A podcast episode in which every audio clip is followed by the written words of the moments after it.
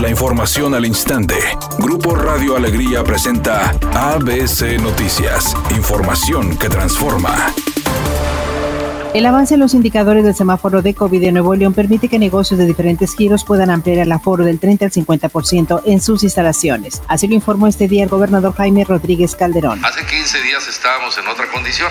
Hoy el gran esfuerzo que se ha hecho por todo el sistema de salud, la gran eh, coordinación que ha hecho el doctor Manuel de la O y los directores de los hospitales está dando resultados. Esto es algo único en México, ustedes lo saben, el resto del país no está así.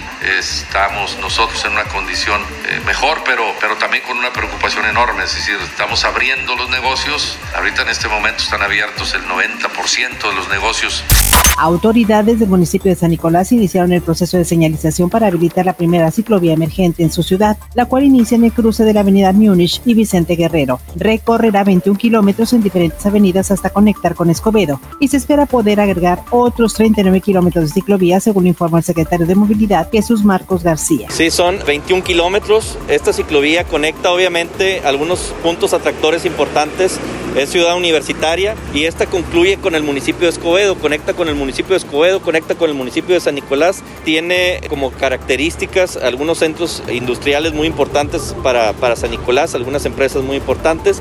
Además que también se encuentra un área de estudiantes que diariamente se conducen en bicicleta o caminando hacia, hacia Ciudad Universitaria. Entonces, estos van a ser nuestros principales clientes, digámoslo así.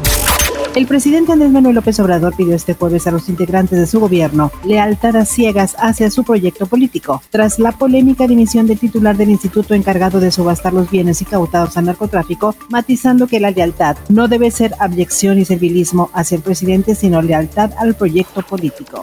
El paquete de medidas anunciado por las autoridades de la Secretaría de Hacienda para que los bancos apliquen reestructuras a los clientes que tengan dificultad para pagar sus deudas ante el golpe económico por la pandemia de COVID-19 permitirá un manejo distinto sobre el historial crediticio de los afectados, a fin de no perjudicar su capacidad para contratar nuevos créditos. Así lo señaló el presidente de la Comisión Nacional Bancaria y de Valores, Juan Pablo Graf. Editorial ABC con Eduardo Garza. No espere que un familiar o conocido se enferme o muera por COVID-19. Para ahora sí usar cubrebocas y empezar a cuidarse. Todos los días los guardianes de la salud, doctores, enfermeras, los involucrados en el tema, piden a la población resguardarse y no bajar la guardia porque el COVID-19 sigue activo y no hay vacunas. En Nuevo León ya son casi 3.500 muertes en tan solo seis meses. Y eso que somos el estado con menos mortalidad. A cuidarse que el COVID no distingue entre ricos y pobres. De cara al próximo clásico Regio 124, en Tigres comenzaron a definirse los detalles finales para medirse al Monterrey. Entre las novedades más destacadas para este partido, resalta el hecho de que Ricardo Ferretti consideró a Javier Aquino dentro de la lista de convocados. Por otra parte, Luis Quiñones se perderá su tercer juego consecutivo del torneo tras no ser incluido en la lista de concentrados.